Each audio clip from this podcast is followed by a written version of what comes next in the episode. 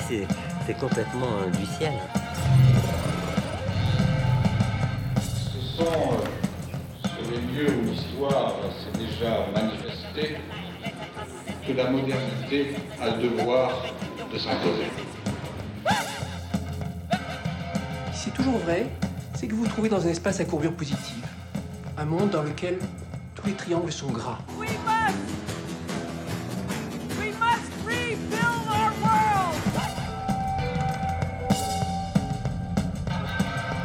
Sono gli artisti della ipersensibilità umana. Euh, L'exposition a lieu au 261 boulevard Raspail à Paris. della Fondazione Cartier.